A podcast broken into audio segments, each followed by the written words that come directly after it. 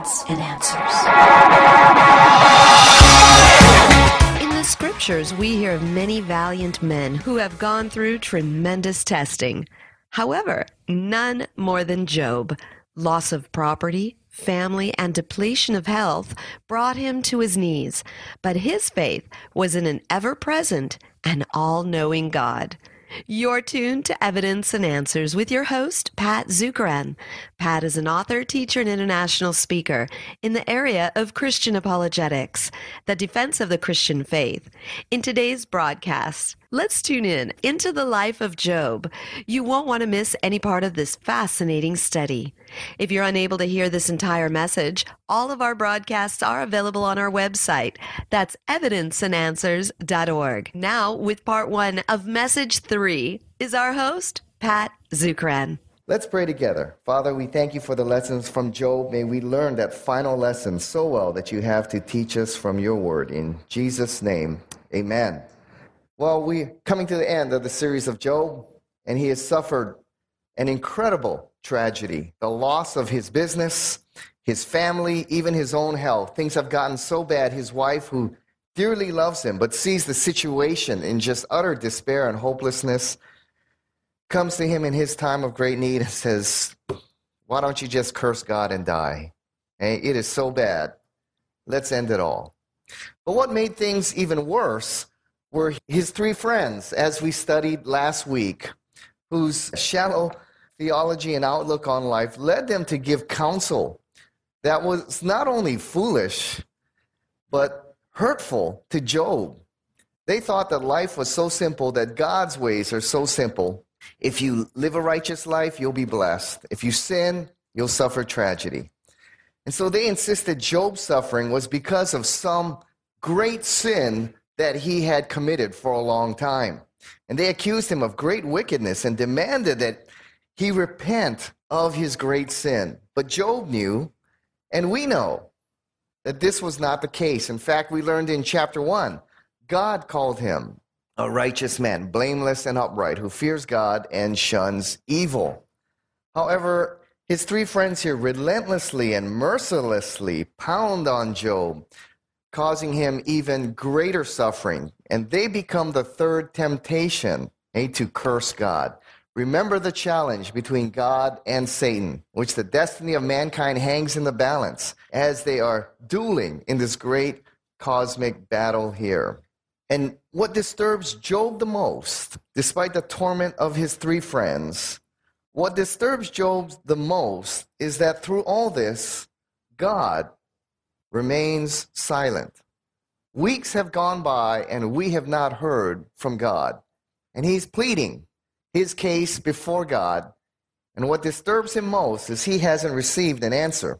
And you see several times in the book. For example, chapter 13, he says this, "Only grant me two things, then I will not hide myself from your face. Grant me this, God, withdraw your hand far from me, and let not dread of you terrify me. Then call and I will answer, or let me speak and you will reply to me. How many are my iniquities and my sins? Make me know my transgression and my sin." And Job says, "Lord, give me an answer. Tell me why. If there is some great sin I've committed, show me. I want my day in court in front of you." And in verse 24, he says what disturbs him most, "Why, Lord, do you hide your face from me and count me as your enemy?" You ever felt that way before?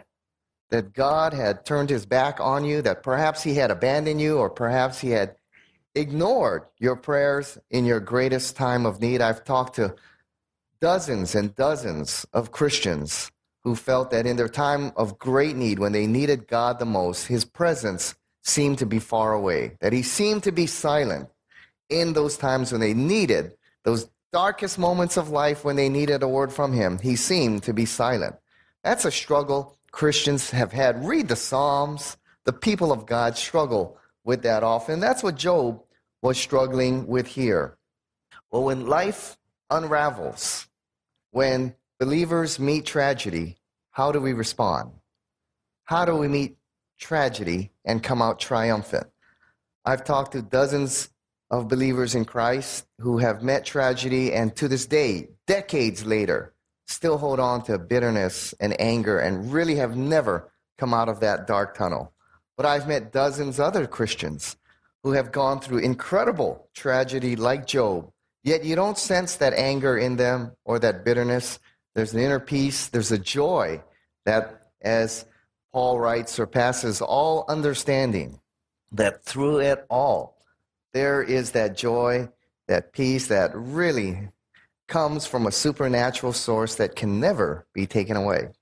When tragedy meets the believer, how do we respond? Well, that's what we're going to learn today as this painful dialogue with Job's three friends finally comes to an end in chapter 31. And we can finally praise the Lord that this dialogue with these three has finally come to an end. And now a new person comes on the scene in chapter 32. A new person enters the discussion, and his name is Elihu.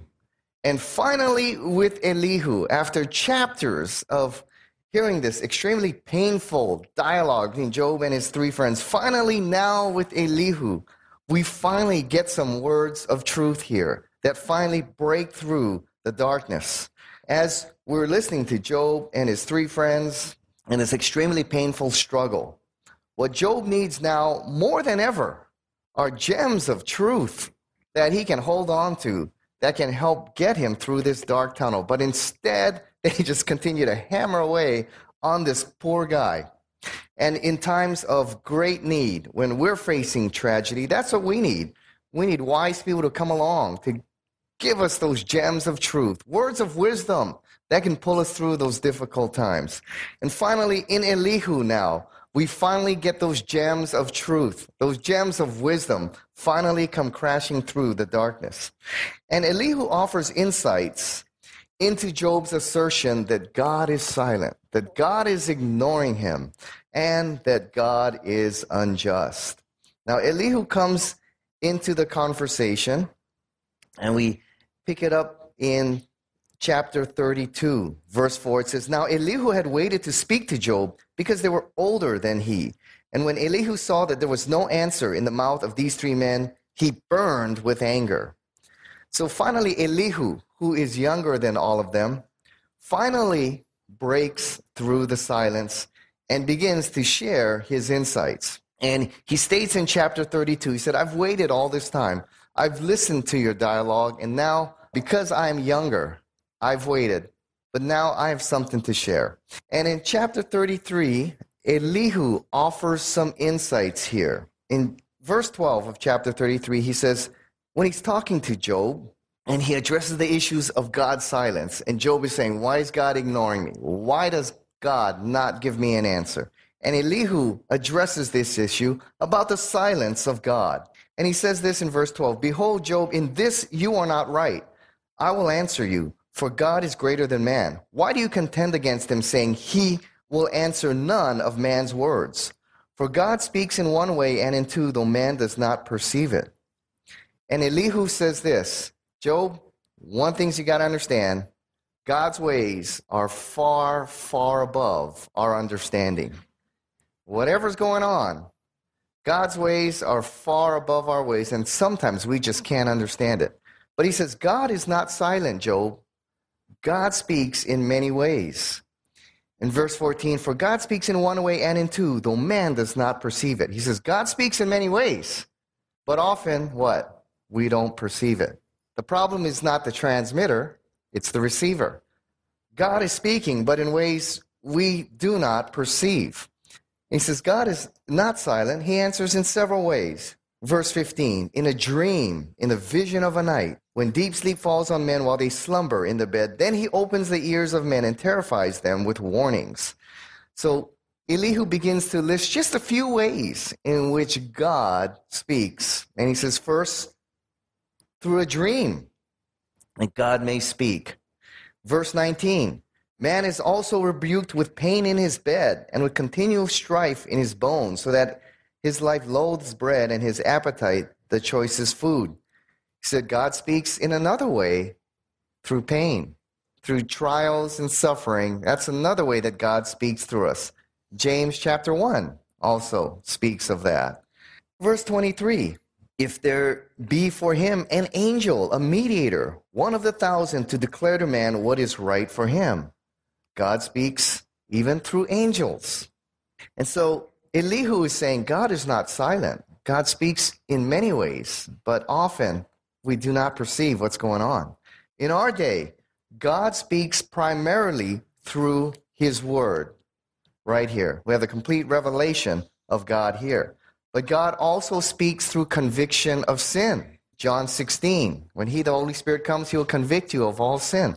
Perhaps your difficulties may be through sin that has not been dealt with. God speaks through his creation. Psalm 19, the heavens declare the glory of God. Day and night, they pour forth his great wisdom. Through circumstances, through opening and closing doors, God may speak to others. There's many ways that God may be speaking into our life. The problem is not the transmitter. The problem is the receiver. Sometimes we can get so caught up in ourselves and in the situation that we are in, we fail to see how God is working amongst us. Often, more than not, in silent ways, in ways we do not perceive or even understand, God is working behind the scenes to bring about his purpose. And then he addresses the issue of God's justice. Elihu says to Job, God is just. God doesn't play favorites. He's impartial. God cannot be bribed or influenced by wealth or one's position. The powerful and weak are all equal in God's eyes. In chapter 34, Elihu spends the entire chapter addressing this issue. In verse 16, he says, if you have understanding, hear this. Listen to what I say. Shall one who hates justice govern? Will you condemn him who is righteous and mighty? Who says to a king, worthless one, and to nobles, wicked man? Who shows no partiality to princes? No regards the rich more than the poor, for they are all the work of his hands. In a moment they die. At midnight the people are shaken and pass away, and the mighty are taken away by no human hand. He says, Job, God is not partial. He does not favor one or the other. All are valued and created in the image of God and valuable to him. And Job's question, of course, why is it that the wicked prosper and the righteous suffer at times? Why is that? And Elihu says, for his eyes are on the ways of a man, and he sees all his steps. There's no gloom or deep darkness where evildoers may hide themselves. No one can hide their ways from the Lord. He'll eventually find you out. For God has no need to consider a man further, that he should go before God in judgment. He shatters the mighty without investigation and sets others in their place. Thus, knowing their works, he overturns them in the night, and they are crushed. He strikes them for their wickedness in a place for all to see, because they turned aside from following him and have no regard for his ways, so that they caused the cry of the poor to come to him, and he heard the cry of the afflicted. And he says, Job, God is just, and his justice will come. The wicked will not prosper endlessly. One day, the justice of God shall arrive. But not in our time. In his time. For some reason, he allows the wicked to prosper for a season. Right? In his great wisdom, in his infinite plan, he allows them to prosper for a season. But one day, God's justice will come. But he may appear silent and allow the wicked to prosper for a while. But it's according to his timing and his plan. In verse 29, he says, but when he is silent, who can condemn him? When he hides his face, who can behold him? Whether it be a nation or man, that a godless man should not reign, that he should not ensnare the people. Perhaps he is silent for a reason. Perhaps he allows the wicked to have their day, but just for a season. One day, God's justice shall come. So Elihu wisely addresses both issues of the silence of God and God's justice. And in verse 4 through 8, Elihu summarizes his argument. He says, I will answer you and your friends. Look at the heavens and see, and behold the clouds which are higher than you. If you have sinned, what do you accomplish against them? And if your transgressions are multiplied, what do you do to him? If you are righteous, what do you give to him? Or what does he receive from your hand? Your wickedness concerns a man like yourself, and your righteousness the Son of Man." And he goes on to say, "Because of the multitude of oppressions, people cry out. They all call for help because of the armor of the Almighty. But none says, 'Where is God my Maker? Who gives songs in the night? Who teaches us more than the beasts of the earth and makes us wiser than the birds of heaven?'"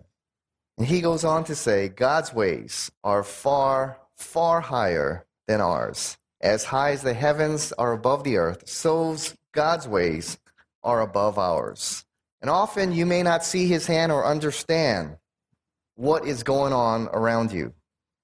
But it's at those moments you've got to understand God's ways are far above ours. There's a lot more going on than we can possibly perceive or understand. God is not silent. God is active, working in ways often far beyond what we perceive or understand." 10 years ago was a great tragic time in my life. I had been in one of those very dark tunnels, time when I had resigned from ministry, and it was just one of those things, hate mail coming in from all over the place, nasty phone calls on my answering machine, former colleagues writing nasty stuff on the internet about me and things. I just about had enough and going to walk away from ministry, and it was just one of those dark, dark moments.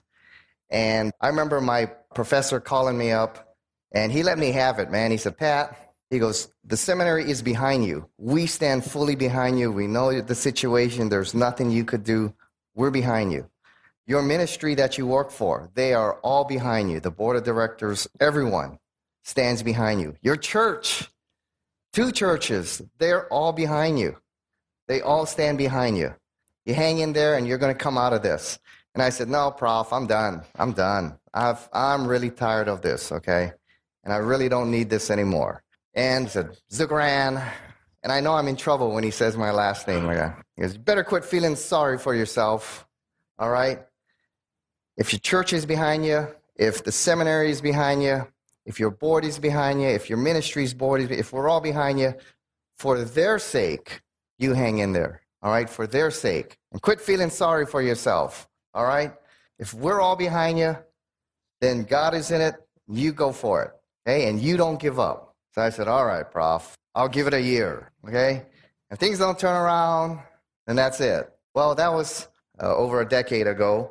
And I remember just a few years after that day, I was speaking with a wise friend, and Elihu in my life. He's an engineer living in Dallas, one of my best friends. He's one of those guys that can offer tremendous insights in those times of need. Part of my advisory board, been with me through good and bad. And I remember a few years had gone by, and we sat down and we talked when I was back in Dallas, and he said, "How are things going, Pat?" And I said, "Hey, they're going good." And we began to reflect on that tragic year. And I said, "Man, I remember," I said, "I still wonder why things happened and unfolded the way they did. I still wonder sometimes where God was in those times and what he was doing and what he was up to. Still don't understand all that happened." And so he's one of those guys who listens and can offer great insight as he begins to reflect on the words you're saying. And he said, "Why do you think God wasn't responding? Or why did you feel abandoned and alone at that time?" I said, "Well, you remember, you were in those meetings where we were there with our pastors and everyone, and we prayed for about 12 things, and none of those were answered. In fact, the exact opposite was happening. And the more we prayed, the more worse things got. And the greater our list grew, just the opposite of what we prayed for kept happening again and again and again and again and again." And I said, I'll never forget that time in that final board meeting where things were just looking awful, and one board member said, "If God would at least answer one of our prayers, we could have encouragement in this situation, but he hasn't answered a thing." And I remember we all sat there in silence for a couple minutes. And so Guy began to reflect with things on me, and he said, "Well, Pat," he said, "you still feel that way?" And I said, "Yeah, there are times I struggle with that. There are times I still feel that way." And he goes, "Well, let's walk through this." He said, "What do you do?" I said, "Well, I do this. I teach apologetics around." He goes, "How'd you get to do that?" He goes, there's a lot of guys that would love to do what you're doing, but can't raise the support or the funds or have the people around them that allow them to do that. How are you able to do that? What you do, teach apologetics all over the world? I said, well, I don't know. He said, you don't have a lot of millionaires on your board. I said, well, you know, I guess God raised up some great people alongside me to raise the support. And he said, God raised up people. And I said, yeah. He goes, listen to yourself, Pat. God. I said, oh, God raised, okay. He said, Pat, you get to speak all over the world and meet all these great people and work with all these great people. How do you get to do that? You ain't Ravi. You ain't Billy Graham. How are these people finding out about you, inviting you all over the place? I said, well, let me think. He goes, you don't have an agent. I said, well, let me think. I said, well, God moves in the hearts of people. And he said, God moves in the hearts of people. And then, Pat, how many guys get to have a nationally syndicated and international radio show? Not many. How did that cost tens of thousands of dollars, Pat? How'd that happen? You ain't Billy Graham. You know, you ain't Ravi. You're just some dude from Hawaii. And I said, well, you know, I guess God opened the doors. God opened the doors. And as we kept going on, began to realize. He said, Pat, do you realize God has always been moving in your life, even in those tragic times? In fact, back then, in that year of great tragedy, perhaps that is the time that God was opening some of the greatest doors for you in your life. And I said, you know, I never thought about that. And he said, Pat, God was answering your prayers, just not in the way you expected, not in the way you wanted, not in the way you were looking. But he was answering. He was moving in your life.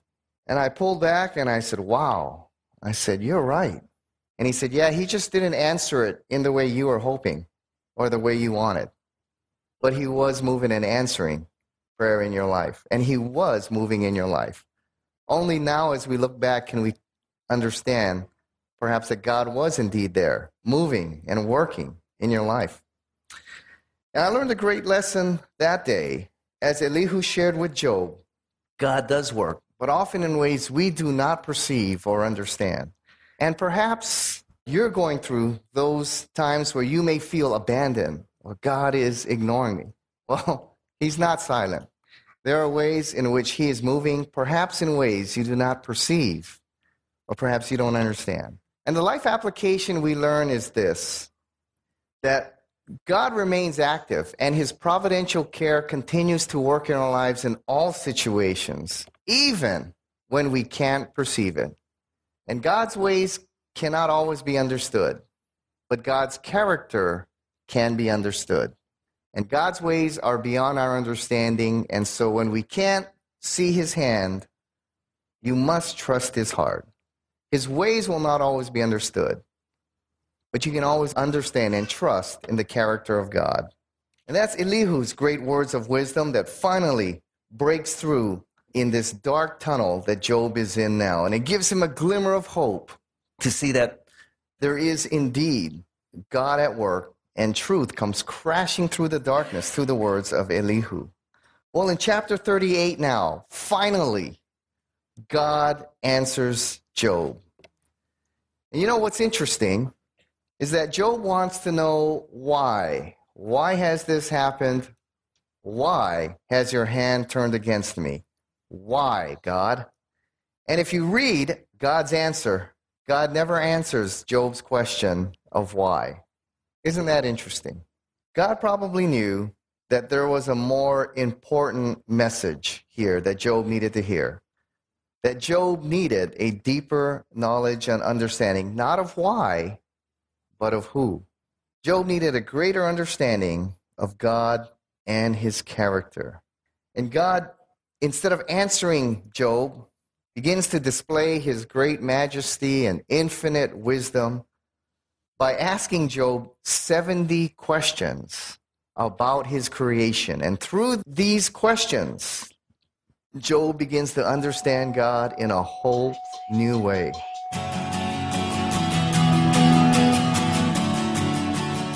Thank you for joining us here on Evidence and Answers radio broadcast. Be sure to join us next time for the continuation of this exciting show. If you find this broadcast to be a blessing, please consider partnering with us. Evidence and Answers relies on generous donations from you, our listeners. For the opportunity to donate and keep us on the air, you may do so right there online on the homepage of our website. Once again, that's evidenceandanswers.org. You'll find we have a wide variety of resources available to you, including articles and additional audio for you to listen to or download. Join us again next time on the air or online as we provide reasons for faith and hope in Christ, right here on Evidence and Answers.